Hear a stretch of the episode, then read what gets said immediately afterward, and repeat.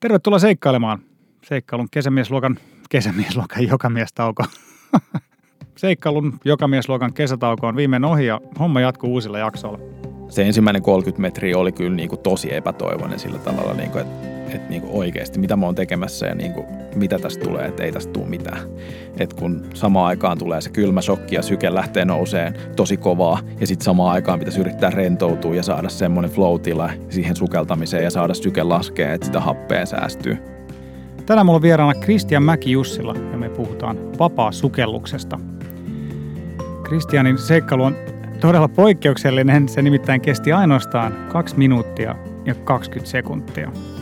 Mutta tämän reilun kahden minuutin aikana Kristian teki epäveräisen maailman ennätyksen sukeltamalla jään alla ilman märkkäriä, ilman painoja, pelkät uikkarit jalassa 101 metriä. Tämä on siis aivan uskomaton suoritus ja vaatii mieletöntä valmistautumista ja keskittymistä. Ja mua kiinnosti tietää, miten Kristian valmistautuu tähän ja mitä kaikkea tämän reilun kahden minuutin aikana ehtii kelata. Suosittelen kaikki tsekkaan Kristianin Instan nimellä Freefall Addict ja sieltä löytyy ihan huikea video tästä sukelluksesta. Tervetuloa seikkailu jokamies luokkaan Kristian Mäki-Jussila. Kiitos kovasti. Ihan huippu olla täällä. Hauska, kun pääsit paikalle. Ihan eka, miten sun kesä meni? Oliko hyvä kesä? Haittaisiko koronameininkiä? No haittashan se kaikki. Suunnitelmat meni uusiksi ja ää, kilpailukuviot ja muut, mutta tota, ollaan yritetty elää tässä tilanteessa ja nauttia kesästä ja kesä on mennyt kyllä ihan mukavasti. Hyvä, hyvä. Joo. Mä oon usein halunnut keskittyä näissä jaksoissa yhteen seikkailuun ja mun mielestä tämä on todella hauska juttu, koska nyt meillä on kolme varttia aikaa puhua siitä sun huikeasta seikkailusta, joka kesti 2 minuuttia ja 20 sekuntia, että me voidaan todellakin analysoida sitä sisäistä matkaa, joka sä kävit sen seikkailun aikana. Niin, aikahan on lyhyt, mutta kyllä se niin semmoinen aika henkinen matka oli, että vaikka se kesti 20 minuuttia 20 sekuntia, mutta kyllä siinä niin kuin aika monta tuntemusta ehti käymään, käymään läpi kuitenkin. Joo, odotan innolla.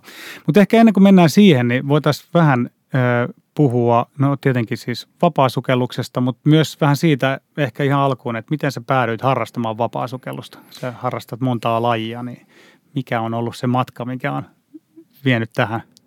Joo, eli tota, kävin laitesukelluskurssin Taimaassa 2007 ja aika pian sen jälkeen rupesi kiinnostaa vapaasukellus ja löysin itteni pidättämässä hengitystä sohvalla ja tota, sitten mä sain äh, lahjaksi äh, vapaasukelluksen alkeiskurssille lahjakortin 2012 ja siitä se oikeastaan sitten lähti niin kuin isommin sitten toi vapaasukellus. Ja laitesukellus on jäänyt aika pitkälle taakse sen jälkeen. Ja tota, halusin pidättää hengitystä pidempää, halusin sukeltaa pidemmälle, halusin sukeltaa syvemmälle. Ja se on niin kuin 2012 alkoi se matka ja sillä tiellä ollaan ja koko ajan ollaan, ollaan menty eteenpäin. Ja se on, se on ollut kyllä niin kuin huikea matka ja on ollut kyllä niin kuin tosi kiitollinen siitä, että sain sen lahjakortin silloin, hmm. koska silloin mulla oli tosi huono itse luottamus ja keräsin kauan rohkeutta mennä edes alkeiskurssille. Ja sitten kun loppujen lopuksi uskalsin mennä sinne ja sitten niin kuin aloittaa sen matkan, niin se on ollut kyllä niin kuin elämäni paras päätös ja se on mullistanut mun elämän niin kuin ihan täysin. No aivan varmasti, joo. Että niin kuin vapaa-sukelluksesta tuli enemmän kuin harrastus, että kyllä siitä tuli sitten niin kuin aika nopeastikin elämäntapa, joka on sitten niin kuin koko elämää ohjannut tiettyyn suuntaan. Miten se innostuit sitten sukeltamista, niin kuin laitesukeltamista alun perin silloin? Oliko se vaan ihan, te olitte lomalla siellä vai oliko se joku, että sä oot halunnut sukeltaa pitemmän aikaa? No kyllä mulla oli niinku sen verran sukellustaustaa, että mä olin lapsena käynyt tämmöisessä norppatoiminnassa ja mä tykkäsin siitä ihan kauheasti, mutta tota, sitten kun lapsena kaverit rupeaa tekemään muita asioita ja sitten kun sä et ymmärrä, että sun pitäisi kuunnella itse eikä tehdä sitä, mitä kaverit tekee, niin sitten meni muihin harrastuksiin ja aloitin jonkun karaten silloin ja no se ei todellakaan ollut mun juttu. Ja tota, kaveritkin lopetti sen ja sitten loppujen lopuksi karate jäi ja sitten nuor, nuorempana sitten vaan skeitattiin ja hengailtiin jossain, jossain ja tota, ei ollut, no skeittasin paljonkin, mutta ei siitäkään niin kuin tullut semmoista, niin kuin, ei se ehkä ollut kuitenkaan mun juttu. Ja sitten tosiaan meni tosi pitkään, että mä löysin sen sukelluksen mm, uudestaan. Mm. Ja se, miten mä löysin sen, niin yksi kaveri, kaveri rupesi harrastamaan sukellusta ja se lainas mulle maski ja snorkkeli, kun me oltiin uimareissulla kesällä. Laitoin maskin päähän ja painoin pää veden alle. Ja se hetki, kun mä menin veden alle, niin se oli jotenkin niin kuin semmoinen tosi tajunnan räjäyttävä kokemus, että niin kuin, miksi mä oon jättänyt sukeltamisen niin kuin näin pitkäksi aikaa yli kymmeneksi vuodeksi. Et se oli niin kuin tavallaan, että mä palasin niin kuin kotiin.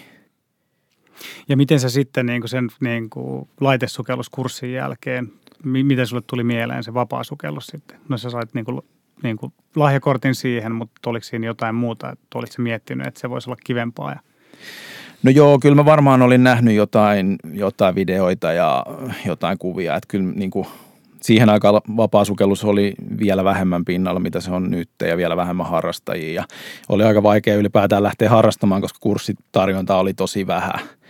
Niin 2012 kävin al- alkeiskurssin ja 2016 valmistuin sitten niin kuin kouluttajaksi ja oli tavallaan se koko kurssipolku sitten käyty läpi.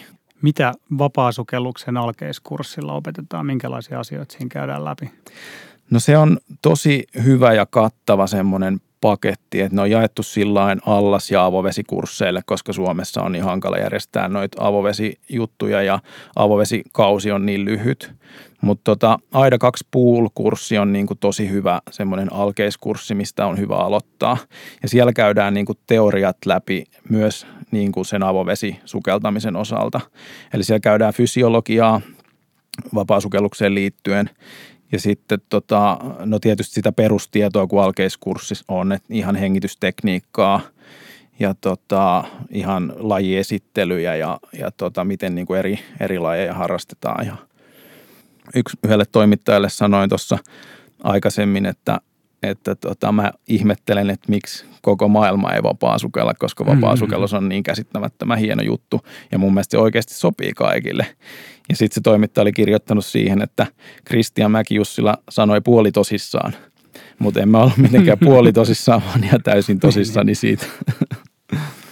Mutta niin, onko se musta tuntuu, että vapaasukellus mielletään kumminkin ehkä vähän niin kuin vaaralliseksi lajiksi. On jo extreme, extreme urheilunahan siitä niin kuin puhutaan ja mua harmittaa tosi paljon, koska niin kuin mä itse en näe siinä niin kuin oikeasti mitään extreme, vaan se on mulle enemmän semmoinen meditaatio, rauhallinen, mm, no hyvin meditatiivinen niin kuin laji.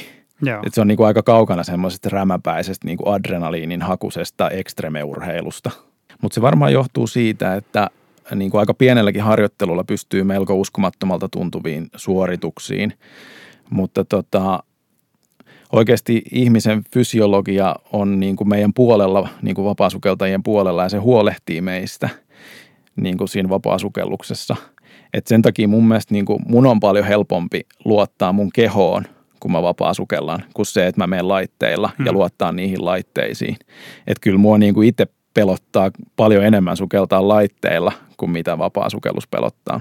Niin, niin, että siinä tulee sitten kamastressiä ja siitä, että toimiikohan tämä nyt ja mitä käy, jos tämä pettää ja mitä käy, jos tämä pettää. Että sitten pitää varautua paljon enemmän semmoisiin niin erikoistilanteisiin. Joo, ja sitten niistä kuplista tulee melua, joka niin kuin häiritsee mun, mm. mun keskittymistä. Mm. Ja, no tietysti mä oon sukeltanut paljon ilman laitteita, niin oon mä nyt tietysti enemmän koton, kotona, niin senkin takia vapaa sukeltaen, mutta tota, kyllä, kyllä mun on niin kuin helpompi luottaa kehoon niin kuin niihin laitteisiin. Joo. Sä mainitsit sen meditatiivisen niin kuin kokemuksen. Sä siis harrastat myös joogaa ja vissiin meditaatiota. Oletko se jotenkin, onko ne lajit valikoitunut tänne niin vapaasukelluksen ympärille vai oletko enemmän vain semmoinen, joka haluaa kokeilla kaikenlaista? No joo, siis 2012 kun kävin sen alkeiskurssi ja sen jälkeen rupesin määrätietoisesti treenaa ja halusin päästä pidemmälle. Ja tota, mä sukelsin aika nopeasti 100 metriä altaassa. Ja sitten mä sukelsin uudestaan 100 metriä ja sitten mä ajattelin, että no mä haluan sukeltaa edes 101 metriä. Mm-hmm. Ja sitten tuli niinku semmoinen henkinen muuri mulle, että mä en päässyt millään siitä yli. Ja mä yritin puskea itteeni väkisin, mutta vapaa sukellus ei toimi ihan sillä mm. että et niinku väkisin se ei onnistu. Sitten joku sanoi, että jooga auttaisi. Ja tota, sitten mä kauheasti mietin, että mikä jooga-laji auttaisi niinku parhaiten vapaasukellukseen. Nyt mietin, että se oli ihan tyhmä ajatus, koska mikä tahansa jooga sopii sulle, auttaa sua niin, niin. eteenpäin. Joo. Ja tota, no sit mä valitsin Astanga joogan ja sain siihenkin rohkaisua silloin ja, ja tota, mut pistettiin sitten tota niin, kurssille, Astanga joogan alkeiskurssille ja ei mennyt itse asiassa niin hyvin pian sen kurssin jälkeen sukelsin niin kuin ilman räpylöit sen 100 metriä, minkä olin sukeltanut monoräpylällä silloin aikaisemmin. Et niin kuin, kyllä mä koen, että Astanga jooga auttoi mua niin kuin ihan kauheasti kehittymään vapaa-sukeltajana. Mikä siinä auttaa? No mä oon miettinyt sitä sillä että venyttely tietysti auttaa, jolloin niin kuin keuhkoihin saa lisää kapasiteettia ja liikkuvuutta tuonne rintakehän alueelle.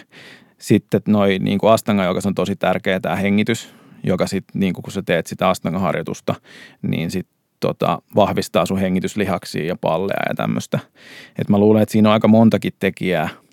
Ja ehkä kolmas, eikä mitenkään vähäisin, on sitten niin kuin, astanga on kuitenkin aika fyysinen joogamuoto, niin tota, semmoinen henkinen varmuus, mitä, mitä voi saada siitä, kun ylittää itsensä joogaamalla ja pystyy tekemään jonkun asanan, mikä ei ole aikaisemmin pystynyt, niin saa sit sitä sellaista niin kuin itseluottamusta, mitä voi sit hyödyntää myös sit siinä vapaasukelluksessa. Et se on ollut mulle kyllä niin kuin varmaan se tärkein. Ja sen mä valitsin ihan, ihan täysin niin kuin sen vapaasukelluksen takia sen joogan. Mm. Ja mä muistan silloin, kun mä aloitin sen, niin mä, mä pikkasen olin siellä joogatunnilla sillä että okei, mä oon täällä vaan nyt vapaasukelluksen takia ja mä en tosiaankaan tee näitä mantroja täällä muiden kanssa ja on, nyt on, tää nyt on vähän tämmöistä, että mä oon niin vapaasukeltaja.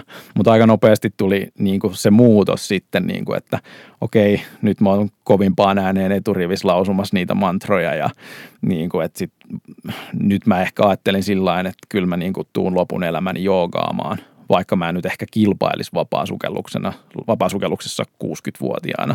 Vapaasukelluksessa varmaan se fysiikka on niin kuin isossa osassa, mutta sit tuntuu myös, että siinä se henkinen puoli ja se tavallaan sen oman mielen kanssa ja oman kehon kuuntelu ja kaikki se niin psyykkinen puoli on niin kuin tosi isossa roolissa kanssa. Niin onko se jooga ottanut sit siihen? Joo, ja mä, mä ihan oikeasti ajattelen niin, että että ei vapaasukelluksessa tarvi olla mitenkään niin kuin hyvä fysiikka tai hyvässä kunnossa tai mitään muuta. Et, et melkein kuka tahansa pystyy jo niin kuin tosi uskomattomalta tuntuviin suorituksiin niin kuin pienellä treenillä. Et kyllä mä niin kuin näkisin, että et se on niin kuin tosi isossa osassa se henkinen puoli ja se semmoinen niin kuin usko omaan tekemiseen niin, kuin niin joogassa kuin, kuin sitten etenkin vapaasukelluksessa – niin se on varmaan totta tuo just hengenpidätys esimerkiksi, että jos tästä nyt mä alkaisin pitää hengitystä, niin varmaan niin kuin menisi puoli minuuttia tai minuutti, niin mä olisin tässä aivan punaisena, mutta sitten ihan vähänkin treenaamalla, niin mä oon ymmärtänyt, että pääsee kahteen tai kolmeen minuuttiin, joka on vielä siis tosi vähän verrattuna sitten niin kuin ihmisiä, jotka niin kuin ihan tosissaan sitä treenaa. Että se kolme minuuttiakin mulle kuulostaa ihan sieltä, miten tuo edes mahdollista. Joo, siis meillä on alkeiskurssilla ihmisiä, jotka on pidättänyt niin kuin kolme tai neljä minuuttia niin kuin ihan ensimmäisellä alkeiskurssilla. Että, ja sitten ne on ihan yllättyneitä ja se on niin kuin kouluttajana ihan super niin kuin mahtavaa nähdä niitä onnistumisia. Joo, mutta toi on ehkä just semmoinen, että kun ihmiset ei mieti sitä ollenkaan sillä, että se olisi mahdollista mullekin – et mä muistan, yksi mun kaveri alkoi harrastamaan just vapaasukellusta ja sitten se istui sohvalla iltaisin, katto telkkaria ja sanoi, että mä treenaan. se kuulosti musta tosi hauskalta. Sitten se oli tavoitteena pidättää hengitystä yhtä kauan kuin Rod Stewartin I'm Sailing kappale kesti. Se aina laittoi sen biisin soimaan ja se, se oli just joku kolme ja puoli minuuttia ja sitten pidätti aina sen ajan hengitystä. Se oli hyvä, kun se sanoi, että se on sellainen laji, mitä voi treenaa niin kuin missä vaan autossa. Tai... Autossa ei mielellään. No joo, niin se on ehkä joo, aika mitään maksimeita. Mutta joo, kyllä mäkin olen tota, ajellut tunneleiden läpi ja tota, niin, pidättänyt hengitystä, niin kuin lapset tekee. No joo, mitä sä oot harrastanut kaikkea muuta kanssa, laskuvarjohyppyä ja kiipeilemistä ja miten koet sä, että ne on semmoisia lajeja, jotka tukee tätä vapaasukellusta vai onko se vaan asioita, mitä sä haluat tehdä sitten? Niin, en mä oikein tiedä, että miten sitten noilla noi lajit rupesi kiinnostamaan, mutta laskuvarjohyppäämisen on yhdistävä tekijä tämä vapaapudotus, että ihan samalla tavallahan me vapaapudotellaan vapaasukelluksessa, jolloin mennään köyttä pitkin alaspäin vedessä ja syvyys imee – it, niin kuin alaspäin meitä, mutta sitten taas ilmassa, ilmassa mennään sitten vähän kovempaa ja vähän erityyppistä vapaa pudotusta. Tuo oli mielenkiintoinen juttu toi vapaa-pudotus sukelluksessa. Mä en ole sitä aikaisemmin tajunnut, että tosiaan että kun altaassa jos sukeltaa, niin pitää aika paljon tehdä työtä, että pääsee niin kuin sinne pohjaan, mutta ilmeisesti sitten jossain vaiheessa se paine muuttuu – Joo, eli ja. kun syvyyttä sukelletaan köydellä, niin yleensä semmoinen 2-30 metriä ensi uidaan aika kovaa ja taistellaan sitä nostetta vastaan. Sitten keuhkot painuu kasaan ja yleensä siinä viimeistään 30 metrin tietämillä voi aloittaa sitten vapaa-pudotuksen, kun ne keuhkot on mennyt jo niin pieneksi, että ne ei kelluta sua. Ja sitten se syvyys rupeaa imeen sua niin kuin alaspäin ja se vauhti vaan kiihtyy koko ajan. Ja sitten jos sä et pysty tasaamaan painetta, niin sittenhän sun on pakko kääntyä mm. ja aloittaa se nousu. Mutta sitten jos sä pääset semmoiseen niin flow-tilaa ja pystyt rentoutumaan siinä vapaapudotuksessa ja pystyt nauttimaan siitä hellästä rutistuksesta, mikä sen paine aiheuttaa, niin sitten parhaassa tapauksessa sä pystyt vapaapudottaa aika pitkäänkin, kunnes sä sitten saavut sinne tavoitesyvyyteen ja aloitat sitten sen nousun. Ja sitten kun sä aloitat sen nousun, niin sehän on sitten taas siellä pohjalla tosi kovaa työtä, mitä joutuu tekemään. Niin, niin. Kun keuhkot on tosi pienessä tilassa ja siellä ei ole mitään nostetta niin kuin avittamassa sun nousua. Ja sitten taas puku, neopreeni on painunut myös kasaan, jolloin sekään ei kelluta. Niin silloin ne ensimmäiset metrit on niin kuin se kovin työ. Ja sitten taas kun tuut pintaan päin, niin sitten se helpottaa. Mennään askel taaksepäin siis. Vapaasukellukseen jakautuu ilmeisesti CCN eri lajiin, josta tämä syvyys niin kuin, sukellus on yksi. Joo, eli tuota allaslajeja on neljä, eli staattinen hengenpidätys, jossa maataan kasvot veteen päin pinnalla ja pidätetään hengitystä niin kauan kuin pystytään.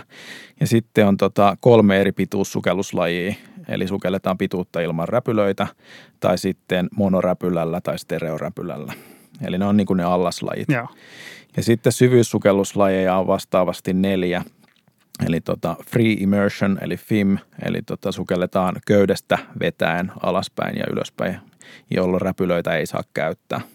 Eli käsillä vaan vedetään itteensä ylös ja alas. Ja sitten tota, syvyyssukellus ilman räpylöitä, constant weight no fins, jolla mennään sitten niinku, se on ehkä se puhtain vapaa sukelluksen mm. muoto, että ei ole mitään apuvälineitä. Niin, niin, ja sitten syvyyssukellus monoräpylällä ja stereoräpylällä. Eli siinä on ne syvyyslajit sitten. Ja itselle niin kuin se syvyyssukellus on kyllä niin kuin ihan ehdottomasti se juttu. Että jos mä, tai, niin kuin pelkästään, tai syvyyssukellus on mulle se syy harrastaa vapaa sukellusta. Mutta kun Suomessa ei nyt sattuneesta syystä ole välttämättä ihan se maailman paras olosuhde harrastaa syvyyssukellusta, niin tota, sit al- altaassa tehdään sitten noita, noita tota, muita lajeja. Ja toki siis rakastan kaikkia lajeja, mutta niin kuin syvyyssukellus on kyllä niin kuin ihan ehdottomasti mulle se syy harrastaa lajia. Osaatko analysoida, että mikä siitä tekee sulle niin mieluisan? Joo, no siis kyllä, kyllä se vapaa pudotus on niin kuin itselle ihan ehdottomasti se juttu. Että mm. tota, toki ei ihan ensimmäisellä kurssilla pääse siihen mm. fiilikseen, mm. mutta sitten kun sä oot sen verran pitkälle päässyt lajissa, että pääset kokeen ensimmäiset sekunnit vapaa pudotusta, niin se on niin kuin itselle ollut ainakin semmoinen niin kuin wow-fiilis, että niin kuin, tätä mä haluan lisää. No onko se kuumottavaa sitten, kun tavallaan se pudotus lähtee, niin onko se, tiedätkö, pimeä vesi alla ja niin kuin, jännittääkö siinä vaiheessa? No siis mua jännittää ennen jokaista sukellusta mm. ja mua niin kuin jopa ahdistaa ennen jokaista sukellusta, oli se sitten altaassa tai syvyydessä. Mutta mä oon tullut siihen tulokseen, että jos ne ei jännittäisi ja ahdistaisi, niin sitten, että sä saisi sitä itsensä voittamisen riemua ja niin kuin hyvää fiilistäkään. Että kyllä niin kuin, mä oon tullut siihen tulokseen, että jos, jos joskus ei enää jännitä ja ei enää ahdista, niin sitten se muuttuu vaaralliseksi tai sitten niin kuin menee motivaatio siihen lajiin.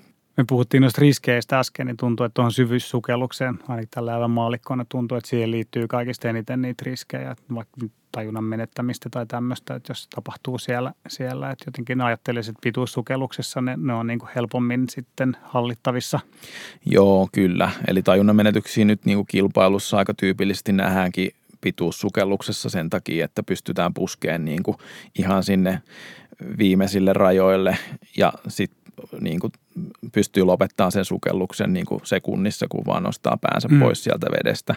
Mutta syvyyssukelluksessa ei, ei ole niin helppo sit niinku arvioida sitä omaa, omaa kykyä, että kuinka syvälle pystyy menee ja silloin usein ihmiset jättää vähän enemmän marginaaliin siihen, että ei pusketa niin pitkälle.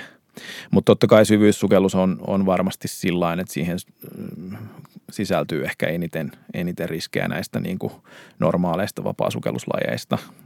Just sen takia, että jos se tajunnan menetys tulee syvällä, niin se on niin kuin tosi haastava mm. tilanne silloin.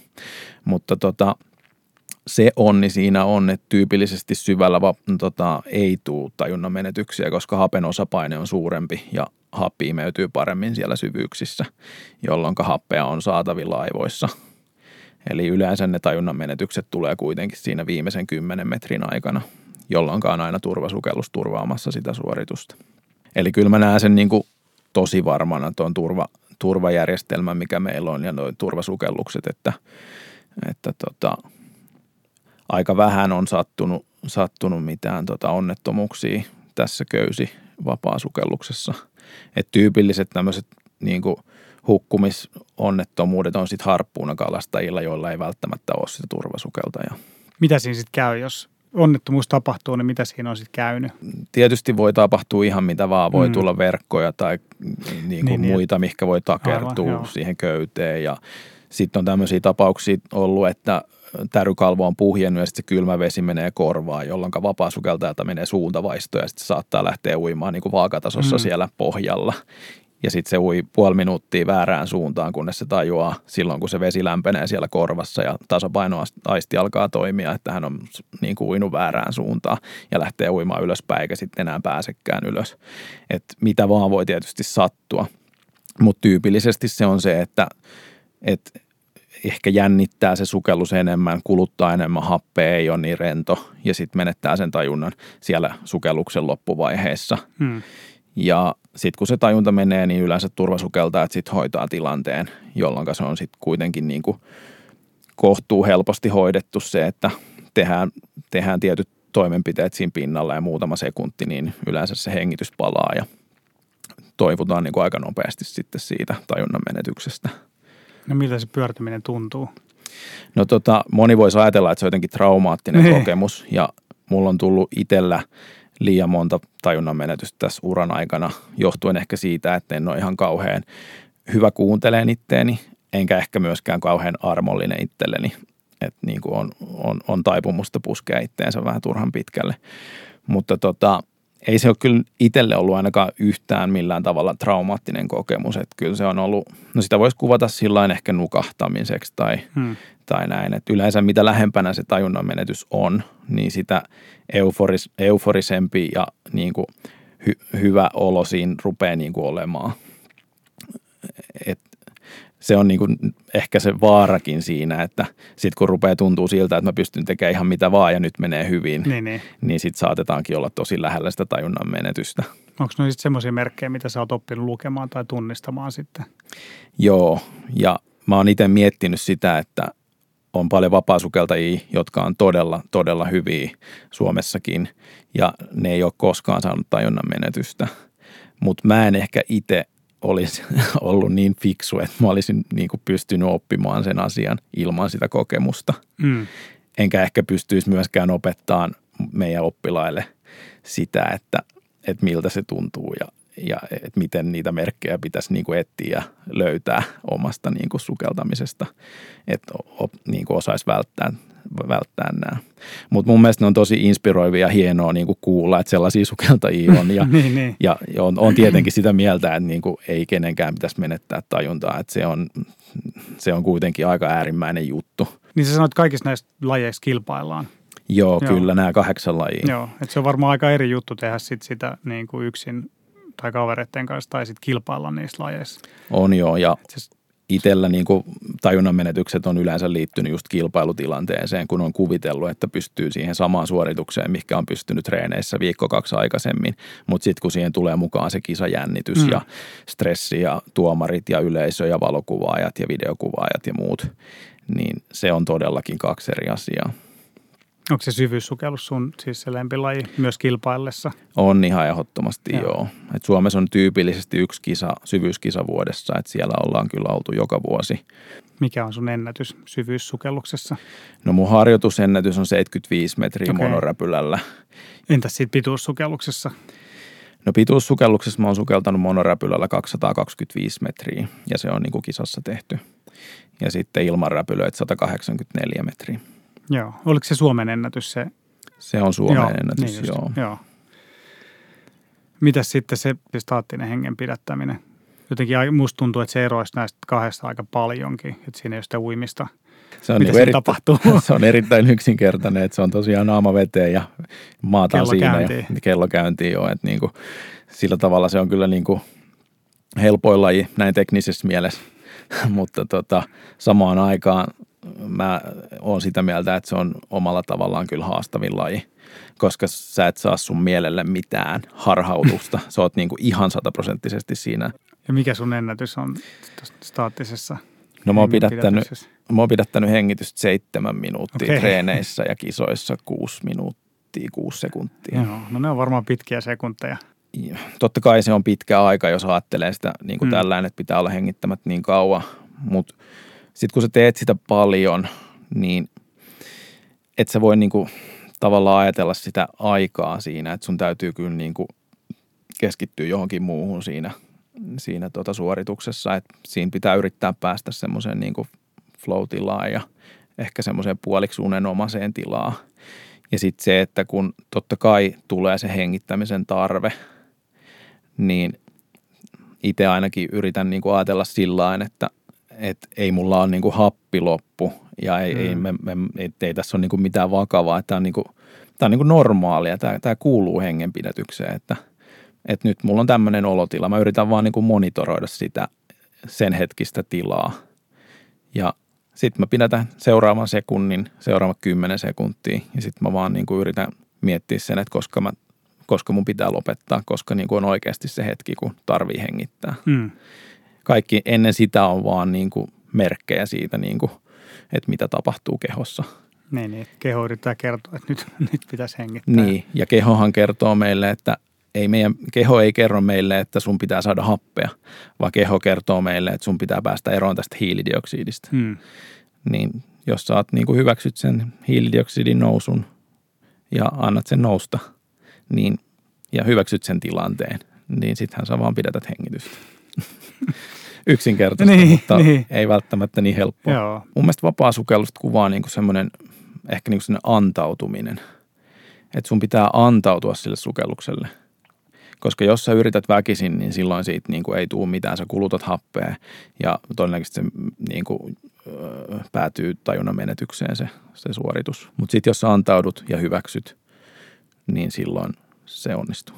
Niin, sä oot tehnyt monta uskomatonta suoritusta, mutta mä ajattelin, että voitaisiin nyt hypätä siihen sun te- viime talvena tekemään ö, pituussukellukseen. Eli sä sukelsit siis jään alla ilman märkäpukua ja painoja, siis pelkät uikkarit jalassa, 101 metriä. Joo, Ja se sukellus kesti 2 minuuttia ja 20 sekuntia. yes. Joo, ja siis mä näin videon YouTubessa ja mä en, se oli jotenkin musta tosi vaikea niin kuin uskoa, että sä sukelsit jäisessä vedessä. Sä näytit jotenkin niin tyyneltä, kun sä laskeuduit sinne veteen. Itse kun on ollut avannossa, niin siitä on tyyneys kaukana. Ehkä eniten mua ihmetytti siinä se, että miten sä saavutit semmoisen tyyneyden. Joo, olihan se kuumottavaa ja kyllä mä jännitin niin tosi paljon sitä sukellusta ja etenkin sen takia, että mä olin sukeltanut sitä ennen vaan 50 metriä jään alla, mm. Koska se logistiikka ja turvallisuus on tosi vaikea hoitaa, että sitä on niin kuin tosi vaikea päästä treenaamaan niin kuin tosi paikan tullen. Niin. Mutta tota, totta kai mua niin kuin auttoi siinä se, että mä olin sukeltanut altaassa 184 metriä ja mä uskoin itseeni, että mä pystyn sen tekemään. Ja tota, olin myös treenannut tosi paljon sitä, että mä aloitin kesäkuussa niin kuin yhdeksän kuukautta aikaisemmin sen treenaamisen sitä varten ja rupesin totuttaa kehoa enemmän vielä kylmään kuin mitä mä olin no, niin kuin normaalisti. Että mä harrastan kyllä niin kuin avantouintia ennen sitäkin, Mm. mutta että rupesin ehkä niin kuin tavoitteellisemmin treenaamaan sitä varten, että nyt tehdään joku pidempi sukellus jään alla. Mä en tiennyt mitä se on ja mikä laji se tulee olemaan, tuleeko se olemaan syvyyttä vai pituutta, mutta mä tiesin, että mä haluan tehdä jotain, jonkun ikimuistoisen sukelluksen talvella. Ja tota, kesäkuusta aloitettiin treenit, tein, tein paljon niin kuin kylmä suihkuja sitten kotona ja sitten kun vedet alkoi kylmenemään, niin tein sitten meressä aika paljon treenejä, että hengitte, tai pidätin hengitystä vedessä ja sitten muutenkin vietin aikaa kylmässä vedessä, että niin kuin säännöllisesti totutin sitten sitä kehoa, kehoa siihen kylmään. Ja sitten siinä kevään, kevään aikana rupesi sitten niin kuin, no itse asiassa aika myöhään siinä sitten maaliskuussa rupesi sitten tulemaan se ajatus, että okei, että ehkä mä kokeilen pituussukellusta jään alla, että, että se voisi olla niin kuin semmoinen, mitä mä haluan tehdä. Ja tota, sitten mä rupesin miettimään sitä matkaa, että mikä se matka nyt mm. sitten voisi olla, että minkälaisen radan me sitten rakennetaan sitä suoritusta varten. Ja aika sillä ehkä kunnianhimoinen matka sitten päätyi ja ajateltiin, että tehdään nyt niin kuin rata ainakin tuohon sataan yhteen metriin, että katsotaan sitten, miten se menee. Mutta mä en varsinaisesti ole semmoinen niin luovuttajatyyppi, että niin kuin juttelin tyttöystävän kanssa sitten sen suorituksen jälkeen, niin se ainakin sanoi, että joo, no kyllä mä tiesin niin kuin koko ajan, että sä menet sitten päätyyn asti, jos sä aloitat, että niin kuin kävi miten kävi. Mutta en mä itse ollut niin kuin yhtään varma siitä, että mitä tulee tapahtuu tai että kuinka pitkälle mä tuun ylipäätään pääsemään. Että kyllä se oli niin kuin ihan niin kuin viime metreille asti kysymysmerkki itselle, että mitä tässä tulee tapahtuu ja kuinka pitkälle mä tuun pääsemään. Joo, no siis varmasti. Tuossa, siinä on niin monta elementtiä, siis pelkästään niin kuin treenaamatta olla pari-kolme minuuttia noin kylmässä vedessä, niin siis sehän on niin kuin monelle tekemätön paikka. Joo, ja kyllähän siinä niin kuin täytyy tietysti luottaa itteensä ja, ja niin kuin tehdä sillä määrätietoisesti sitä. Että jos siellä rupeaa panikoimaan niin eihän siitä oikeasti tule mitään. Mutta semmoisia niin epätoivon hetkiä mulla kyllä oli siinä, varsinkin alkuun. Eli kun hyppää tuommoiseen avantoon, kaikki, joka on sen tehnyt, niin tietää, että siinä tulee kylmä shokki Joo. ja syke nousee ja se pistää ihmisen hyperventiloimaan, jos on niin kuin sillain, että on mahdollisuus hengittää. Hmm. Ja ihan samanlaiset fiilikset tavallaan mullekin tuli siinä sukelluksen aikana.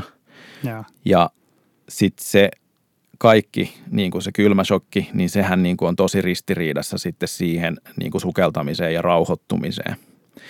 Ja sukellusrefleksi, joka auttaa meitä tekemään näitä vapaa-sukelluksia, eli se, että se laskee sykettä ja keskittää verenkierron tonne aivoihin ja pois, pois mm. niin kuin raajoista, missä ei tarvita sitä verta, niin se on sydämelle tosi ristiriitainen tilanne, että kylmä shokki haluaisi niin kuin nostaa sitä sun sykettä – ja sitten taas sukellusrefleksi voimakkaasti laskee sitä sun sykettä. Niin tota, no itse asiassa tämän sukelluksen jälkeen mä, yksi kaveri lähetti mulle tota, yhden tutkimuksen ja ne oli tutkinut, tota, se oli joku brittiläinen tutkimus, missä ne oli tutkinut ää, kylmää veteen hukkuneet ihmisiä ja sitä, että ne on moni niistä hukkumisista ei oikeasti ole edes hukkumisia, vaan ne on tota sydänkohtauksia, että sydän on pettänyt. Ja siinä on tosi iso riski saada sydämen rytmihäiriöitä tuommoisessa niin kuin kylmässä vedessä sukeltamisessa ilman mm. märkäpukua. Mutta oli ihan hyvä, että sain tietää se vasta sukelluksen jälkeen. No kerros lyhyesti niistä turva, turva-asioista, että miten te otitte sen turvallisuuden huomioon siinä. Joo, eli tota, meillä oli turvasukeltajat neljä ihmistä turvasukeltamassa sitä mun matkaa. Joo. Eli ensimmäiset 30 metriä oli ensimmäinen turvasukeltaja, 36 10 metriä oli toinen turvasukeltaja ja sitten 60 10 kolmas ja 80 100 yhteen neljäs. Ja niillä oli sitten, ne oli vapaasukeltajia, niillä oli märkäpuvut päällä ja ne oli tosi kokeneita ja Joo. hyviä vapaasukeltajia. Eli jos joku olisi mennyt siinä pieleen, niin ne olisi pystynyt poimii mut sieltä matkalta ja viemään sitten näihin avantoihin, mistä ne sitten itse lähti ja mihin ne itse tuli. Niin sitten meillä oli kaksi köyttä niin kuin mua varten, yksi siellä pohjalla, mitä mä seurasin katseella, ja sitten toinen mun yläpuolella, mikä oli sitten yhdysnarulla kiinnitetty muuhun, että mä en eksy sinne jään alle. Ja sitten tietysti nämä samat köydet oli turvasukeltajien käytössä myös. Että kyllä me sillä tavalla tehtiin se niin kuin tosi turvallisesti kuvaile, miltä se jään alle sukeltaminen tuntui, että sä menit siitä avannosta. Joo, eli mähän hyppäsin niin kuin suoraan veteen ja aloitin sukelluksen saman Niin, tien. että sä lähit siitä, joo.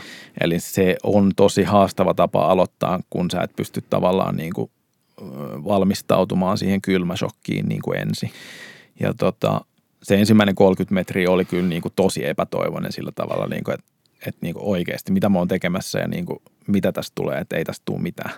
Et kun samaan aikaan tulee se kylmä shokki ja syke lähtee nouseen tosi kovaa ja sitten samaan aikaan pitäisi yrittää rentoutua ja saada semmoinen flow-tila siihen sukeltamiseen ja saada syke laskea, että sitä happea säästyy.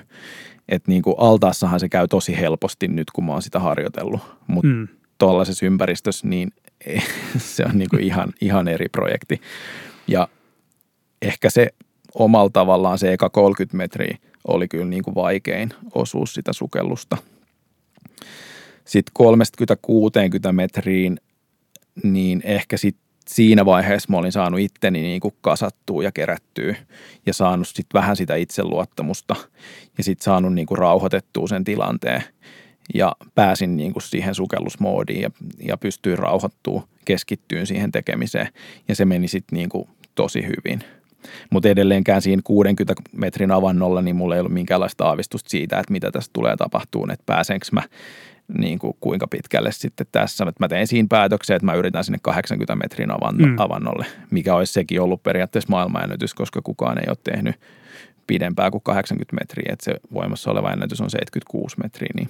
No sitten 80 metrin kohdalla rupesi olemaan sit niinku se kylmä aika intensiivisesti läsnä. että et sormi rupesi rupes tota pistelee aika voimakkaasti. Ja, ja sitten kun, siis aikanahan se nyt ei ole pitkä olla kylmässä vedessä, mutta se, että kun sulla on pää siellä veden alla myös, niin mm. se on niinku tekee siitä tosi paljon intensiivisempää kuin se, että, että sä oot niinku pää yläpuolella, mitä mä oon tehnyt paljon tietysti avannossa ja pidempiäkin aikoja. Mutta tota, tässä sukelluksella sitten 80 metrissä, niin siinä vaiheessa mä tein oikeastaan sitten vasta sen niin kuin päätöksen, että nyt yritetään päähän asti. Ja meillä oli 90 metrissä myös avanto, mutta et niin kuin, en mä sitä niin kuin ajatellut sitten enää siinä vaiheessa. Sitten mä ajattelin, että, että nyt mennään.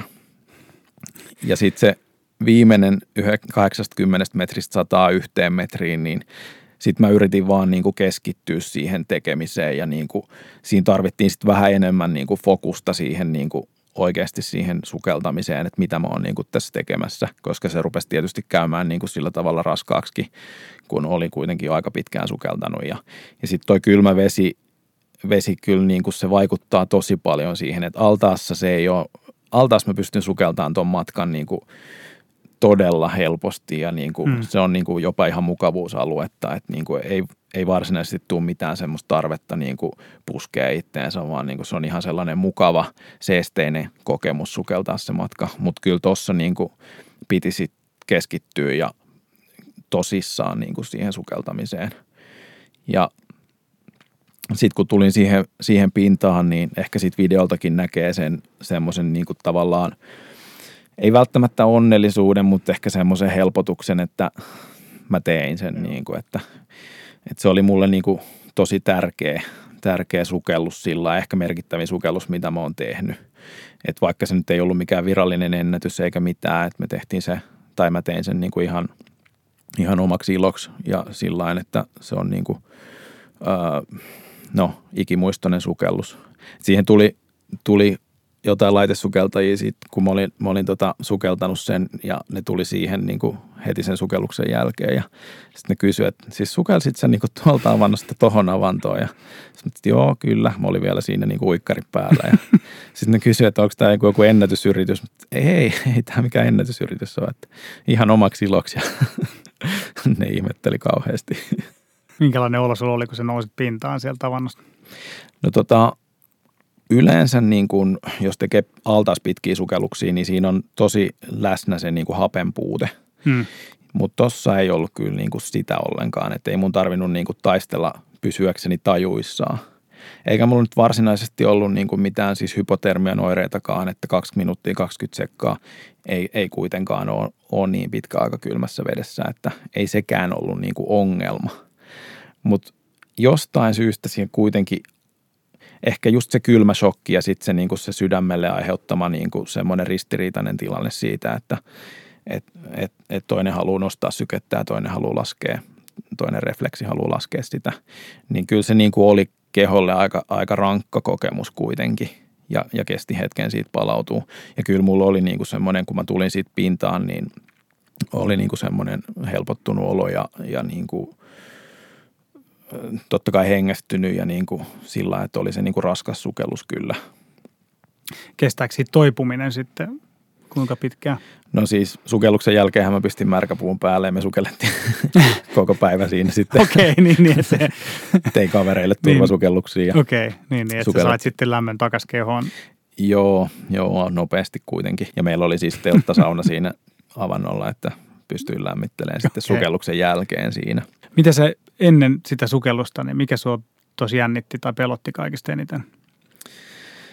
Niin, toi on kyllä tosi hyvä kysymys, koska en mä niin kuin ehkä osaa pelätä sillä tavalla niin kuin itseni puolesta tai terveyden puolesta. että ehkä monesti se niin kuin epäonnistumisen pelko on niin kuin kuitenkin kaikista eniten niin kuin mm. läsnä sukelluksissa, mikä on sillä niin kuin tosi ehkä outo ajatus sillä että kuitenkin tuommoiseen sisältyy riskejä ja muuta. Mutta kyllä niin kuin se viikko, kun mä sen tein, niin kyllä mä rupesin sitä niin kuin miettimään jo niin kuin heti alkuviikosta ja, ja tota, sitten tehtiin loppuviikosta sitä rataa ja kyllä mä niin kuin tosi paljon mietin sitä ja että mitä tulee tapahtuu. Kukaan ei ole tätä maailmassa tehnyt aikaisemmin ja miksi kukaan ei ole tehnyt tätä maailmassa aikaisemmin. Niin. Et, et, niin kuin, kyllä tämmöisiä ajatuksia oli niin kuin mielessä, mutta mä yritin tosi paljon, mitä mä käytän kaikessa mun sukelluksessa, niin kuin visualisoida sitä, sitä suoritusta ja sillä niin kuin tosi positiivisella kulmalla, että et visualisoi ihan kaikki pienet yksityiskohdat, mitä siinä sukelluksella tulee tapahtumaan, niin on tavallaan sukeltanut mielessään se jo sata kertaa ennen kuin sitten tekee sen sukelluksen, jolloin se ainakin itse helpottaa tosi paljon. Niin kuin. Kerro vähän sitten visualisoinnista, mitä sä käytännössä teet.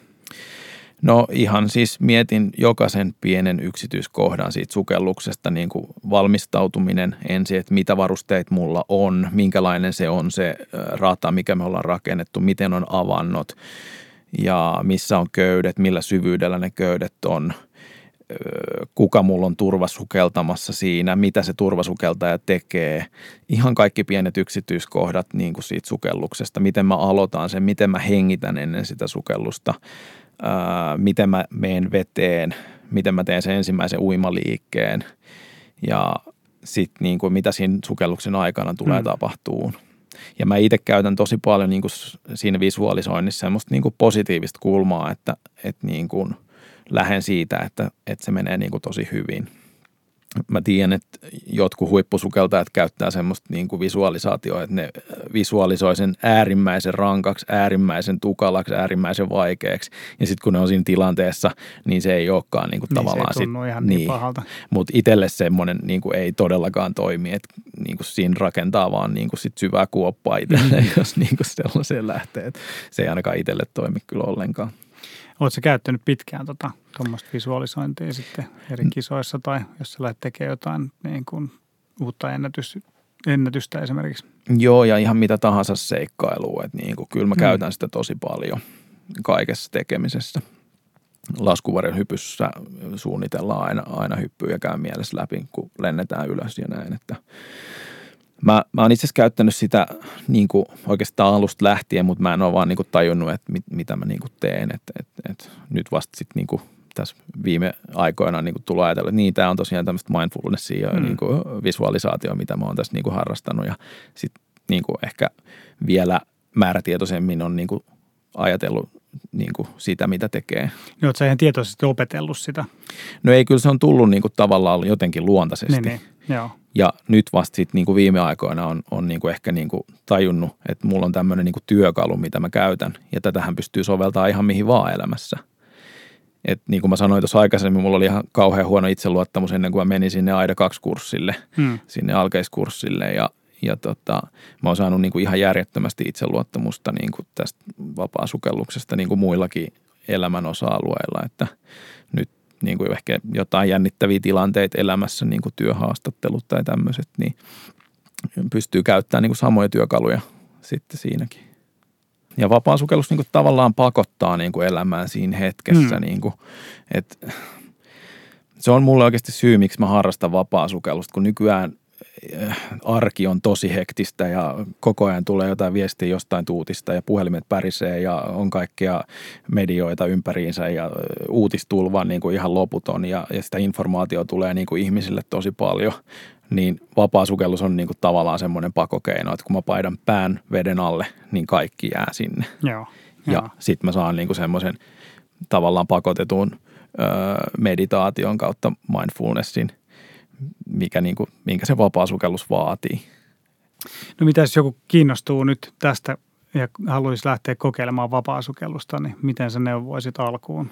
No kyllä mä neuvoisin, että niin kuin kurssi on ihan ehdottomasti järkeviä ja nopein tapa niin kuin aloittaa ja siinä no. pääsee niin kuin helposti alkuun ja oppii tuntemaan sitten ihmisiä ja saa sitten turvasukelluskavereita, kun vapaasukellusta ei voi koskaan harrastaa kuitenkaan yksin, vaikka yksilölaji onkin kyseessä. Mm. Pääseekö alkeiskurssilla jo tuommoiseen mindfulness-tilaan? Osa ehkä pääsee, mutta mutta tota niin, niin, kurssista ei rahoja saa takaisin, jos ei pääse. Onko sinulla e, seuraavia unelmia tai seuraavia suunnit, suunnit, seikkailuja suunnitteilla? Siis mulla on niin paljon unelmia, että mä en tiedä, miten tämä yksi ihmiselämä riittää niiden toteuttamiseen. Mutta jos nyt keskitytään näihin niin kuin, sukeltamiseen liittyviin unelmiin, niin tota, mulla oli pitkä unelma sukeltaa tuolla Egyptissä – Blue Holeilla sijaitseva arch, eli tuommoinen niin luola, mikä menee siitä Blue Holeista avomerelle. Ja se on 30 metriä pitkä luola 55 metrin syvyydessä. Mm. Et se on mulla ollut niin semmoinen unelma, minkä mä haluaisin, haluaisin toteuttaa. Ja tota, no sitten aika nopeasti, ja nyt kun on näitä poikkeusaikoja ollut, niin tuli sitten toinen unelma, mikä mitä mä rupesin miettimään sitä, sitä niin kuin luolasukellusta, että miksi mun pitää lähteä Egyptiin tekemään se, kun meillä on luolia myös Suomessa. Hmm. Niin nyt mä oon, tai sain unelman, että, että olisi ihan mahtavaa sukeltaa louhoksesta toiseen vapaa sukeltamalla Suomessa, koska meillä on sellaisia paikkoja. Ja tässä nyt ollaan tänä kesänä käyty katsomassa kahta eri louhosta, missä on luola luola tota niin, niiden louhosten välillä. Ja siis se olisi mun niin kuin, tosi ultimaattinen juttu vapaa sukeltaa siitä läpi. Että jos siellä on kuulolla jotain tekniikkasukeltajia, niin mielellä otetaan tota niin, niin tietoa ja tota niin, jos joku on kiinnostunut projektista, niin tarvitaan kyllä niin kuin apuja sen toteuttamisessa. Kuulostaa tosi mielenkiintoiselta. Meillä alkaa aika loppua. Kiitos, pääsit mukaan. Oli tosi mielenkiintoinen keskustelu. Kiitos kovasti. Vaikea uskoa, että mä oon täällä. Hienoa, kiitti. Tämä oli tosi kiva. Kiitos, Kiitos kovasti. Christian. Kiitos kaikille, kun olitte mukana.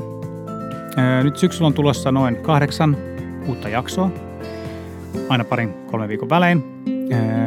Jos sulla on joku tietty laji tai seikkailu, jossa haluaisit kuulla lisää, laita mulle viestiä seikkailun joka mies Instassa. Tässä kaikki tältä erää. Ensi kerralla uudet seikkailut. Siihen asti Seikkailemisiin! Jakso.fi